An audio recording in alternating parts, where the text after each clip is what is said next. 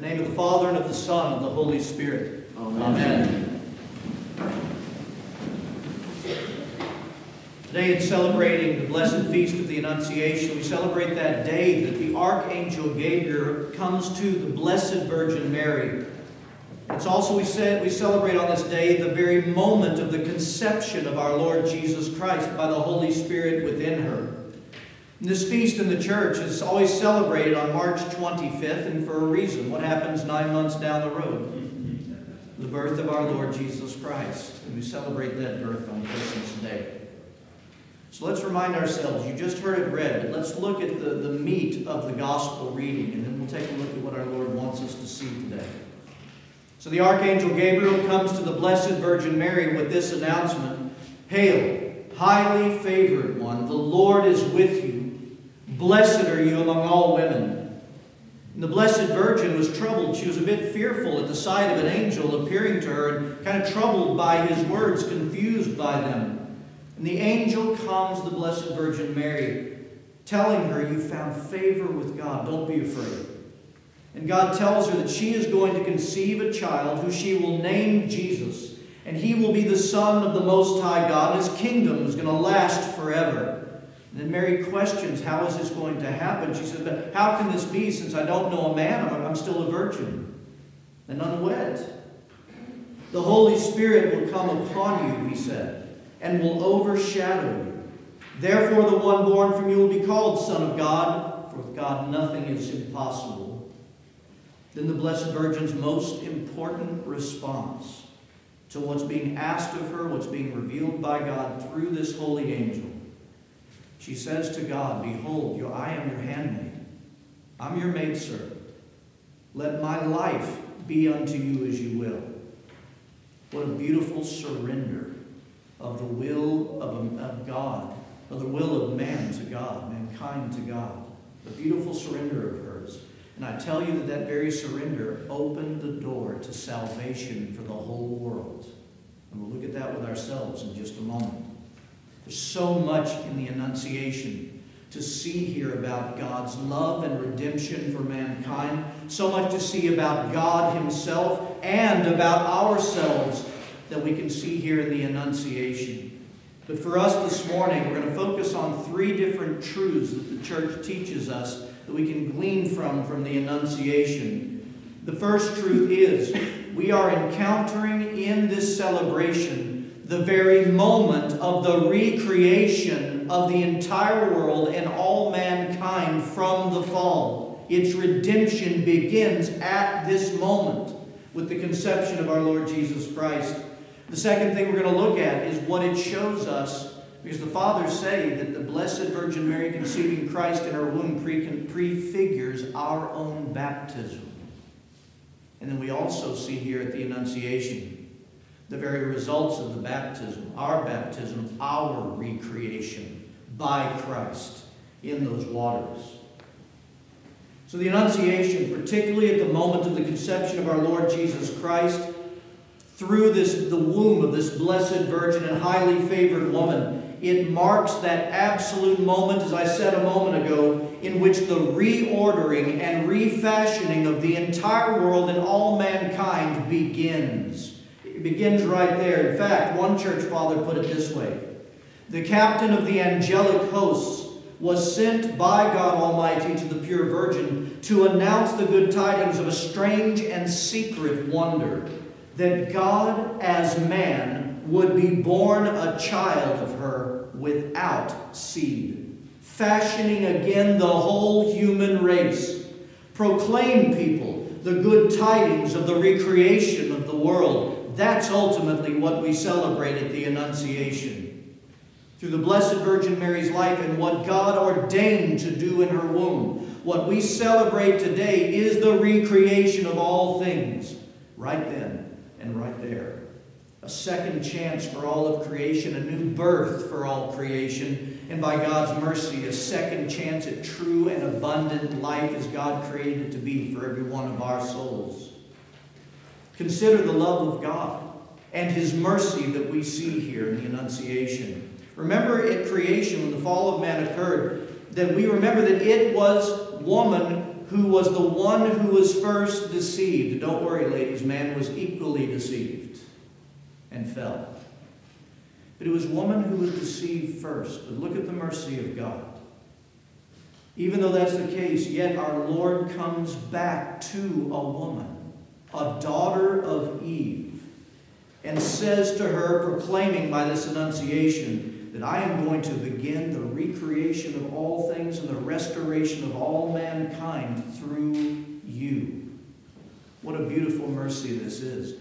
What a beautiful picture of Christ turning the fall of man in the order that it happened on its head for redemption to occur. It's a wondrous thing he does here. St. Bede puts it far more perfectly than I ever could regarding this truth. Listen to his teaching. The first cause of human perdition occurred when a serpent was sent by the devil to a woman who was to be deceived by the spirit of pride. Moreover, the devil himself came in the serpent, who, once he had deceived our first parents, stripped mankind of the glory of immortality. Because death made its entrance through a woman, it was fitting that life return through a woman. The one seduced by the devil through the serpent brought a man the taste of death. The other, instructed by God through the angel, produced for the world the author of our salvation. You see the turnaround. It's beautiful. And we're also given in words the very picture of both creation and recreation at the Annunciation, as the Blessed Virgin would conceive Christ our God. You might remember in Genesis, in the beginning, how the earth was formless, it was void, and waters, nothing but waters, were told, covered the whole earth. And we're told that the Holy Spirit Himself was hovering, or in the Hebrew, hovering, brooding over the waters. You see, like a cloud of glory, so to speak, on the mountains. But He was brooding over the waters. And the Holy Spirit's brooding over the waters marked the very beginning of the creation of all things. Notice at the Annunciation, the same thing happens.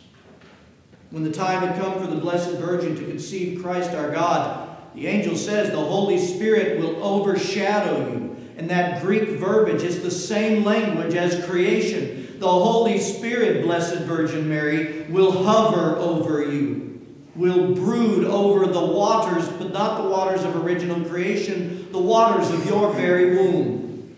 This is the picture that we're given. Just as creation was formed from the waters, the recreation of all mankind, Jesus Christ, our God, the second Adam, will be formed in the waters of this blessed Virgin's womb. And in this recreation, this rebirth of all mankind in the waters of the womb, the church fathers tell us very clearly we are seeing our baptism, our recreation through water. Listen to St. Leo the Great on this. Speaking of what happened in her blessed womb at this time and what we celebrate today, he teaches each one is a partaker of this spiritual origin in regeneration. To everyone, when he is reborn, the water of baptism is like the Virgin's womb. For the same Holy Spirit fills that font, who filled the Virgin, that the sin which that sacred conception overthrew may be taken away for us by that mystical washing. This is what happened to each of us in the waters of baptism, the same thing that happened to the Blessed Virgin Mary on the day we celebrate today.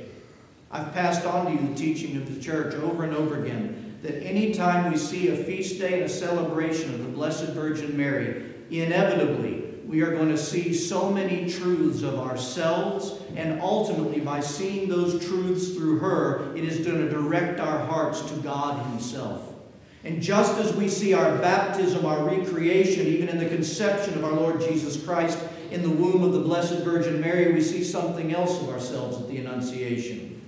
Saint Theophanes, Bishop of Nicaea, in the late 700s, this bishop was also a hymnographer. He wrote hymns. And he wrote, I, I stumbled across this for the first time. He wrote an entire hymn, and the way that the hymn is written is that it's a conversation between the Archangel Gabriel and the Blessed Virgin Mary on this day. And what he intended to do was through this conversation, this hymn expresses all the revealed truths of what Christ had revealed about the Annunciation in this hymn up to that point. And when I share with you just two verses, one by the, Arch- the Archangel Gabriel and one as Mary's response, see if you can't see who we truly are in Christ, how we've been refashioned and been remade. Here's the hymn.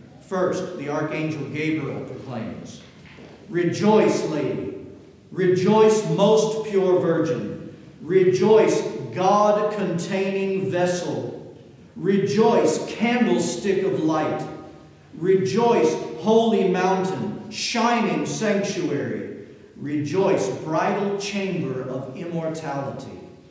And in the next part of the verse, the Blessed Virgin responds The descent of the Holy Spirit has purified my soul, it has sanctified my body, it has made me a temple containing God, a divinely adorned tabernacle, a living sanctuary of the Lord Most High.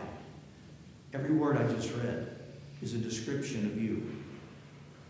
Every word I just read is a description of what Christ, by coming and dwelling in us through the waters of baptism, has recreated us to be, which is our most true self, shining forth who He is.